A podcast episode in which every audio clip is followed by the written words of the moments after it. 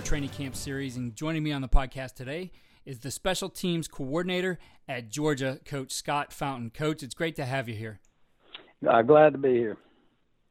Well, Coach, uh, for you, your coaching career started at the high school level. So uh, you have a good outlook on what a lot of teams face, you know, a lot of our listeners face as far as, um, you know, not necessarily having a huge staff to handle things, but for you, it's about organization. So if you have more coaches, you're going to utilize those guys, but you want eyes looking at every part of uh, your units. And as you were describing to me, uh, you're going to assign guys to, you know, to break it up in certain ways so that everybody is focused on a certain area of that and that everybody's getting coached up.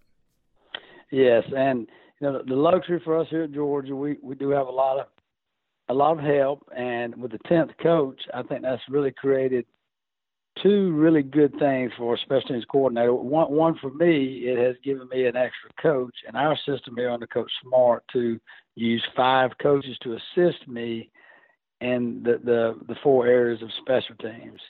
So that that's that's been really good. And then the second part for me has been, and in the last two years, I've been able to really just focus on teams and not have to coach teams and running backs or teams and tight ends. I just do special teams. So that, that that's really freed me up to those two things. And I know as a high school coach, you know, spending six years doing that, that that's not always the case. But I, I do think it's just so important to have eyes on everything where everybody's you know, being coached in as great detail as, as you can. Coach, as you put this together and guys are reporting to camp, um, you know, certainly at, at uh, a school like Georgia, guys are competing for any kind of spot on the field they can find. But um, I think just like we look at guys with certain profiles for our offense or for our defense, that there's certain guys you look for uh, in different parts of your special teams. For you, how do you organize – and uh, get together the guys that are probably going to fit well in in you know each unit and uh, each position that you you have to put together here. Yeah, I think a couple of things, and, and it's different everywhere. And a lot of times it goes back to the head coach, but here every kid is going to play on special teams. They don't really have a choice here, and that's just something that comes from our head coach. He promotes it from day one. If you play on teams, and you can play on offense and defense. So that, that's our approach to it. Now, you do have some positions like a quarterback that obviously is not going to play on special teams, but you know, so how I try to break it down is, a if a guy's a starter for us, I typically will try to start him on two units, and if a guy is starts for us and has great endurance, such as Mecole Hardman that played here last year, I will start him on three teams. So like Miko last year was our punt return, a kick return, and he also was our gunner on punt which that's rare to have a guy that can do all three and start. But that, that's, that's that's one of the avenues. The next avenue is we look for guys that have a smaller role on offense or defense. You know, they might be playing 10 or 15 snaps a game, and try to get them into four roles on special teams. So those are guys that are going to have a bigger role on teams and a little bit smaller role on O and D. And then probably the last one that's probably the most important is I try to find a guy or two or three that maybe doesn't play at all on offense or defense, but he has a knack for special teams. And you know, Brandon King's a guy that I coached at Auburn. It's been with the Patriots now going his fifth season. I didn't play at Auburn, but he was great on teams. And so I always try to sell that to guys that you know if you can just find an opportunity to play and help us on teams – you have an opportunity for a great career at the next level. And we we had a kid here last time, Jayson Stanley, is now with the Falcons. Same same situation with him. Played on offense, but started on all of our teams. So um, so we look for those guys that have a big role in O and D and try to involve them with at least one. We try to get them on two teams, and then guys that have a less role in O and D, get them a much bigger role on teams, and then our guys that may not play at all just has a knack for playing teams, you know. So we, we try to break it in those three categories, and then uh, try try to build our special teams around that. Coach, when you look at um, you know the different skills and, and, techniques that you need to teach on your different units, I think uh, an important thing, just like you said, you have coaches to do that.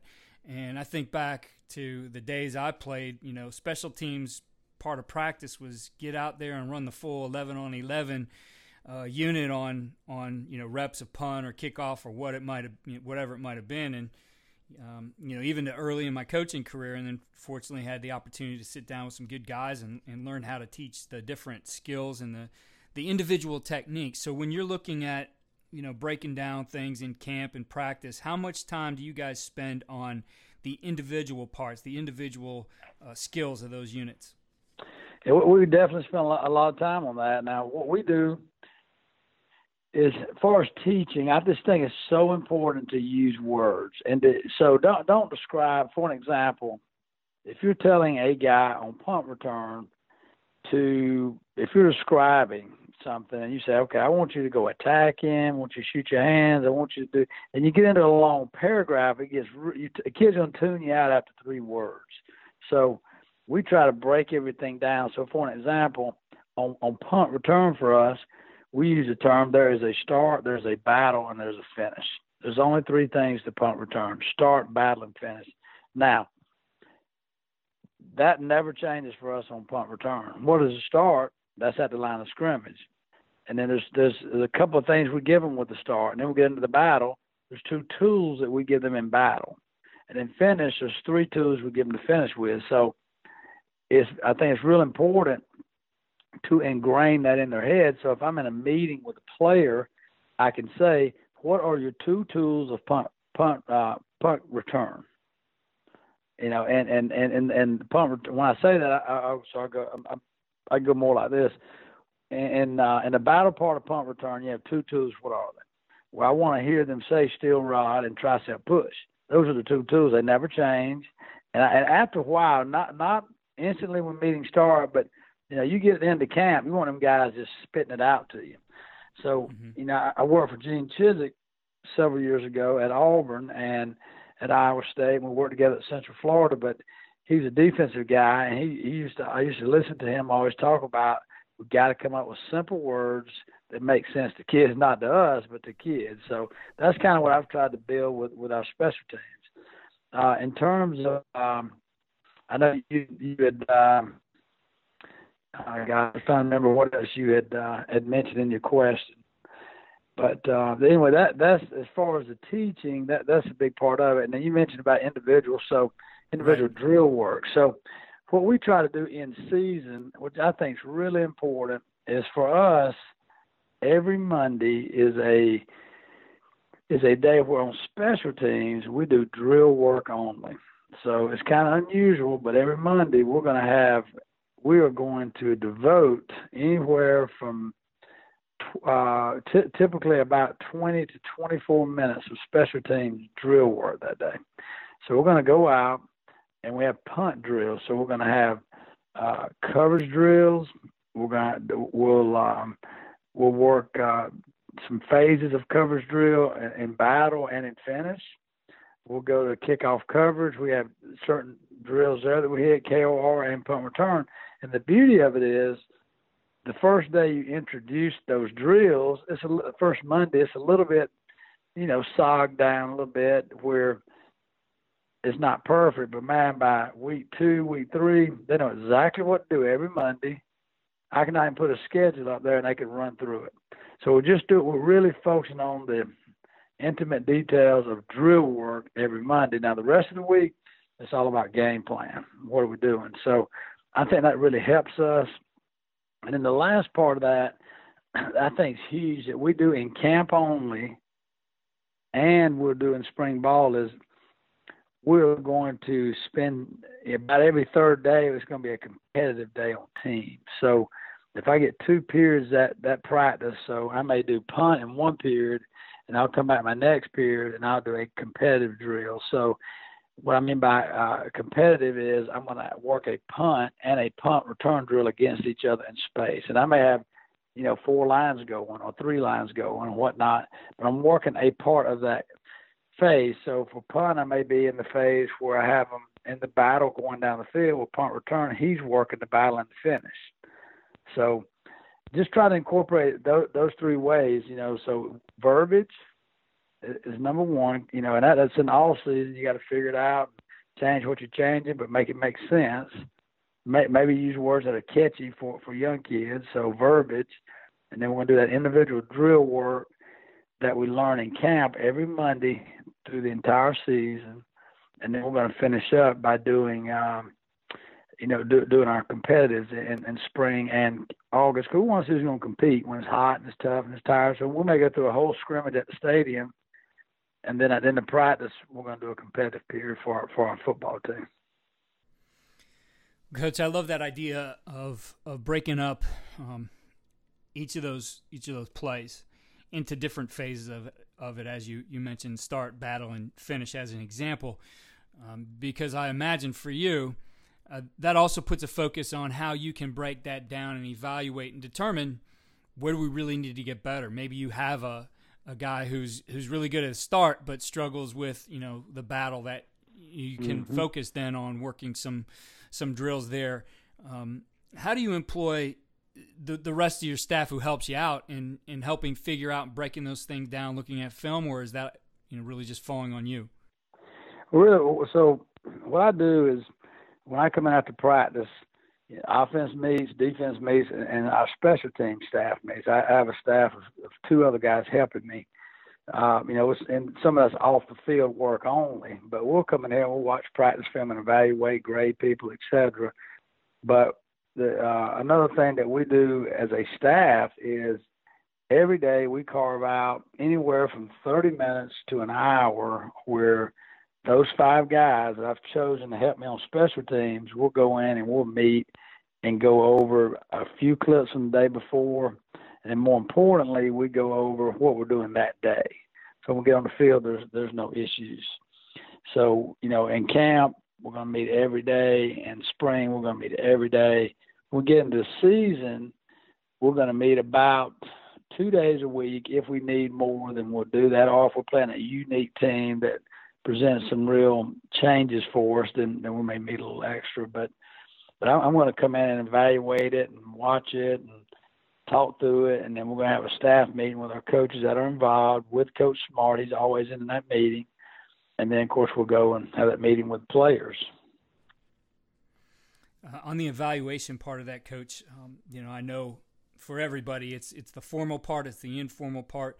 What are th- what are the things specifically that you're looking for, as especially in camp here, as you're going through and figuring out who's our best eleven to put on each unit? Uh, what things do you specifically evaluate as you're grading your film? I mean, I mean, for me, it's it's so on punt team for me, it's real simple. Alignment. Can a kid line up? You know, in time. I know I don't take it against him early, but can a kid get in a, a line up? So we call it alignment. And the next thing can they remember the rule?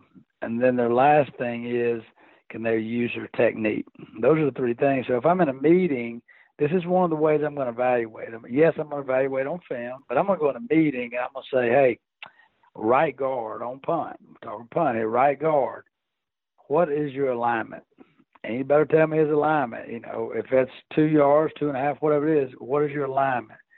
And then, I, then I'm going to say, well, well, what is your rule? I want him to say his rule, which is a real simple rule. What is your technique?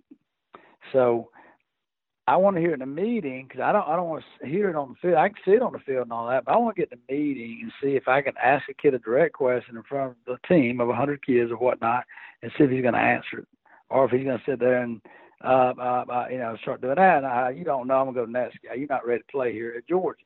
So that that's one of the ways I'm going to evaluate him. So I get to evaluate him in front of the whole staff the whole team and the head coach. That's a lot of pressure on them.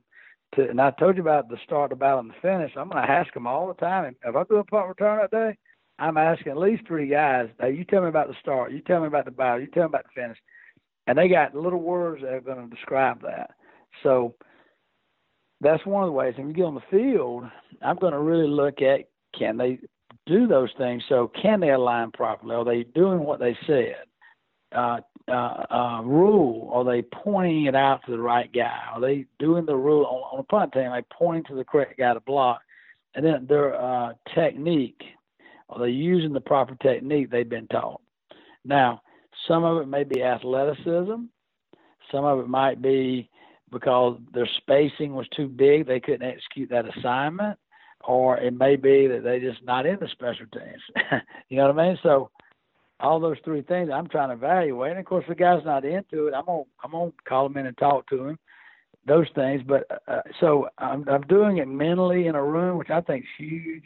I think it's huge. I just don't think enough of that goes on. Second, I'm going to evaluate that talent on the field. I'm not going to come in and grade every guy and put it on paper and hand it to him. I'm just going to have me and my staff watch it, and then the the the um, the next part of it is I'm gonna these coaches that coach a position where they really come into play. Like if you're the right guard and right tackle coach on punt, he's gonna have a huge say on who his top three are. You know, so if he if I'm and if I don't completely agree with it, I may say, boy, you know, this guy here, I think's done a great job. He said, well, I just I don't like him, blah blah blah. Then I'm gonna listen to him, but ultimately I'm gonna make the decision on it. But their input means a lot because if I don't let their input mean anything, then they're not going to be very good coaches for me. So I think that's important. So the the whole evaluation for us it starts in the meeting room. Mental, mentally answer questions out loud. Put them on the spot. I think that's important. You don't want to embarrass kids early that are new, but it really helps you if they can't make the call and call it out in front of you and be loud with it, and be proud with it. They're not going to do it on the field. So that's one phase. It's the mental part. The second part is the athleticism on the field. You know, are they are they executing the, the three things I just said, which is alignment, assignment, and their technique, and then then lastly, you know, uh, the coach's opinion of what who he's coaching out there. You know, what he thinks of that kid, uh, of his his kids. I put a, I put a lot of weight into that.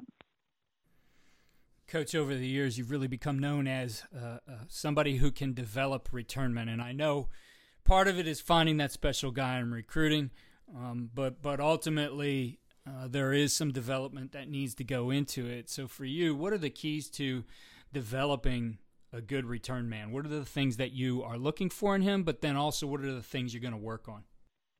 Yeah, I think in a returner, the age old deal with all special teams coaches, but more importantly, most head coaches and return returner coaches is we got to have a guy that's reliable and catch that ball, and there's no doubt.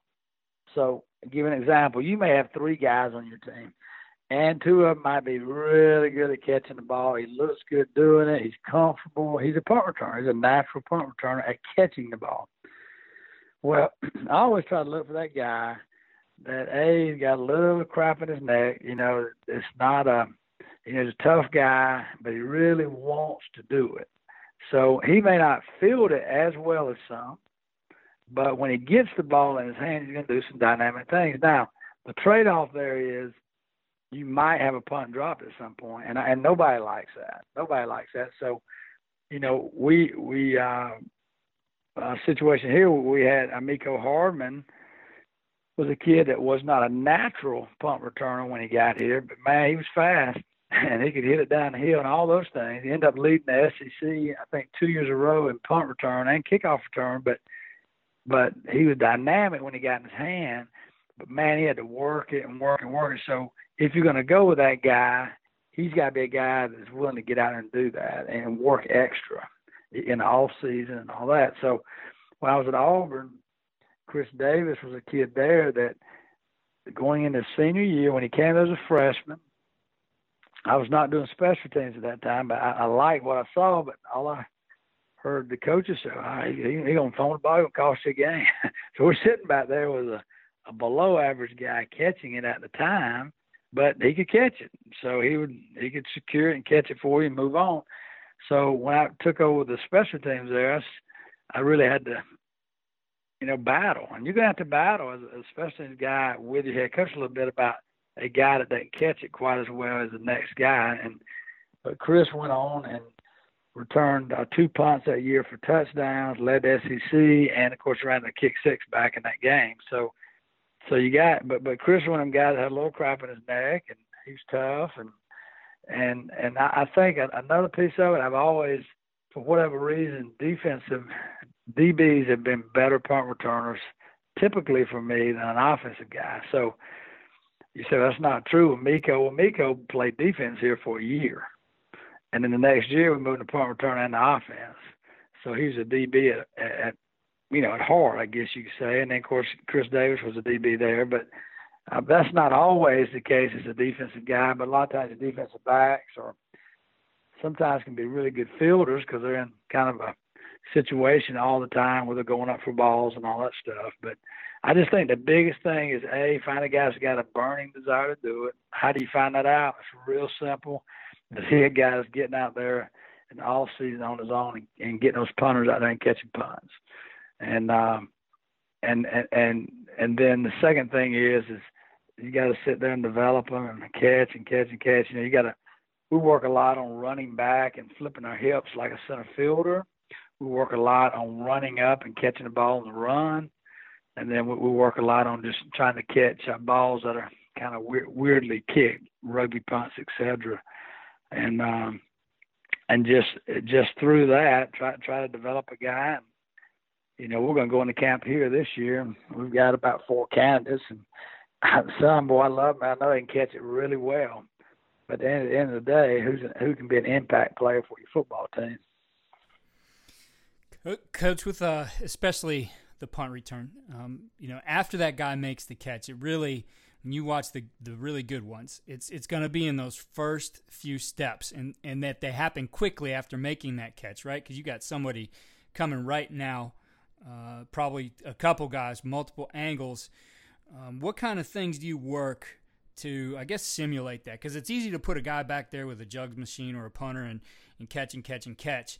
But then to catch and start to get that explosion and making that those moves right away, becoming a weapon right away, how do you train that in, or what certain things are you coaching up there?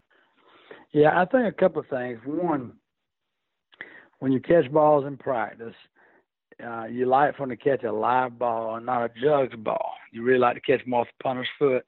But we're also going to take a couple of scout players or my extra punt returners if you don't have a lot of extra players on your team, and we're to have them run around the punt return when we come and catch the ball.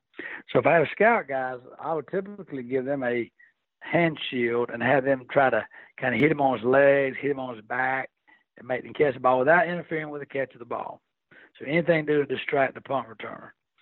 Um, the the other thing we'll do is you know those live punts. If we're covering, uh, you know, I try to try to work as much coverage as I can with the punt unit going down and covering the punt. I'm actually fielding it and returning it versus a live coverage punt. Now we're not going to tackle them a lot, but some days we will. But most days it's going to be more of a tag off. But at least we're getting that field around them, the feeling the pressure, and you know ma- making decisions. So I think anything you can do to create a chaotic environment when they're catching the ball.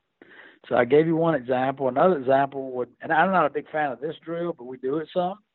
Is you sit there and you you put white towels under each armpit and have him catch balls because just something there to irritate him, and or sit down and have him catch four or five, six balls in a row so he can just hold them all together. But I, again, I'm not a huge fan of that. The one I, I really use a lot here is him catching the ball and three scouts around him hitting him with the bag all over his body, just not interfering with the catch of the ball. Coach, uh, last couple of questions here. One really has to do with uh, preparing for all the different kinds of punt formations we're starting to see, uh, especially you know in the shield punt type of teams. You know, spread out all over the place or unbalanced, or you have a couple guys together here or there.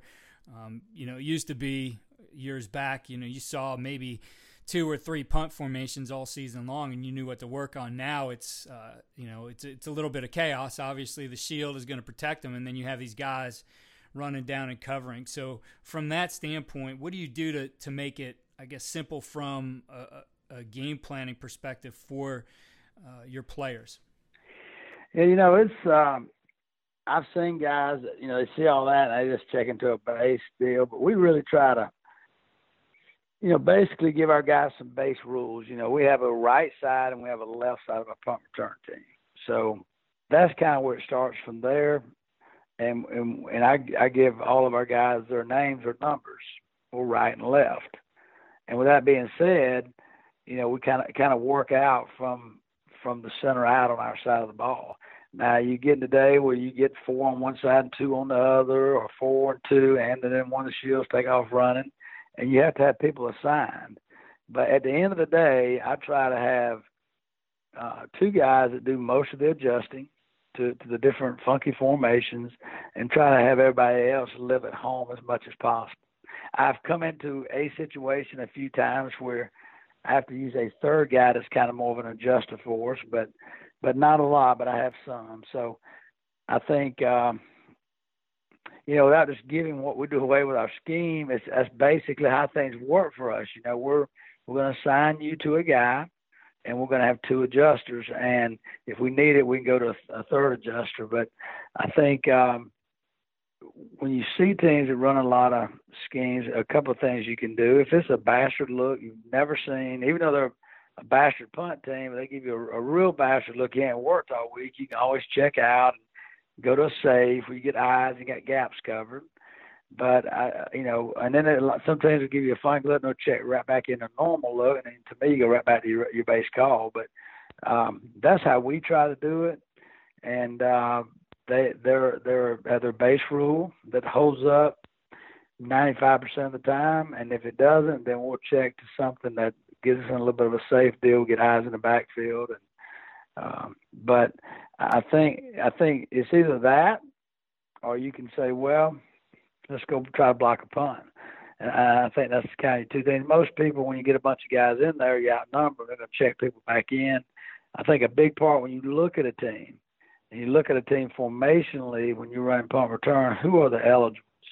Don't sit out there and cover a guy that's not eligible if he's not a factor. And I, I think with all the spread stuff, sometimes you know everybody wants to spread out and try to cover everybody. But to me, if they're not eligible, they pose no threat. So when you look at a shield team and they're big guys like we do a lot, well, they don't scare you a lot as far as a fake. I guess they couldn't a run game with blocking, but if you're playing a team that has a tight end and two quarterbacks about to play in shield, shoot, that worries you. you know, so you got to yeah. cover them all.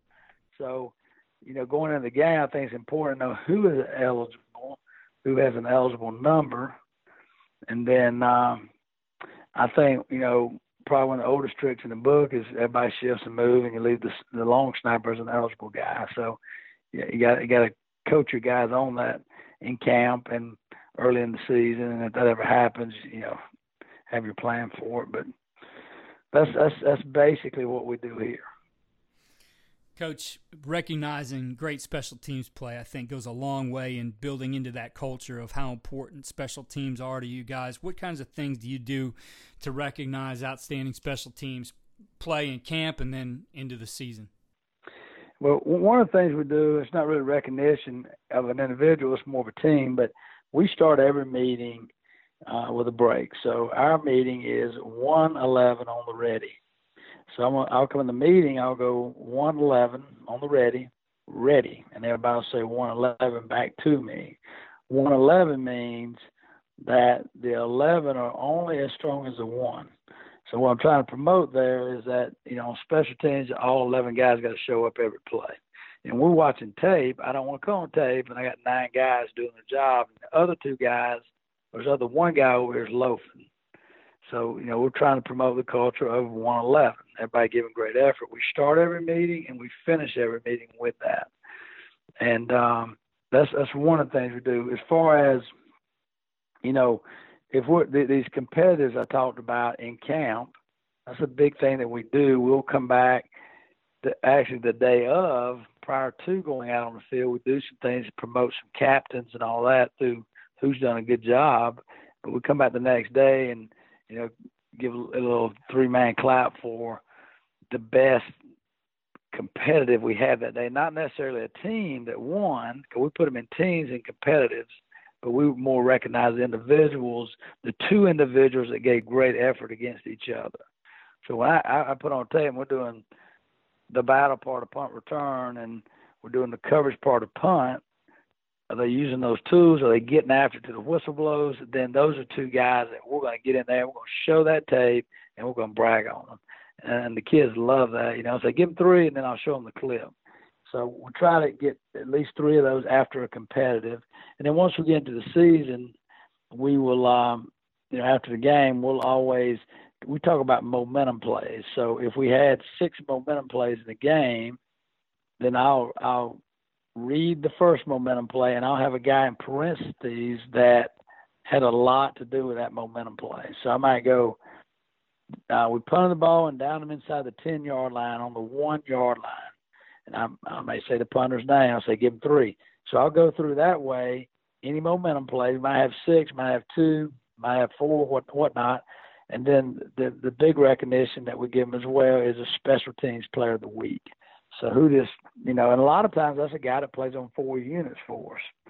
You know, and uh, he showed up and played well. Sometimes it might be the kicker. He kicks them all out the end zone and makes all of his field goals, you know, whatnot. Or, or maybe the right guard that makes a big tackle on the punt punt team. So those are kind of three ways that we, we use recognition. Coach, I appreciate you taking the time here with us today. Listeners, uh, you can follow Coach on Twitter at Coach S Fountain. Coach, uh, again, thank you for your time here. Best of luck to you and the Bulldogs in 2019. Thank you, and enjoy being with you. Thank you again for listening to the Coach and Coordinator Podcast. Please, if you are enjoying the podcast, head over to iTunes or Spotify and click five star for rate. If you have a minute, write a review. It really helps the podcast. Check out our new home for the Coach and Coordinator podcast. That's at coachandcoordinator.com. And follow me on Twitter at Coach K. Grabowski.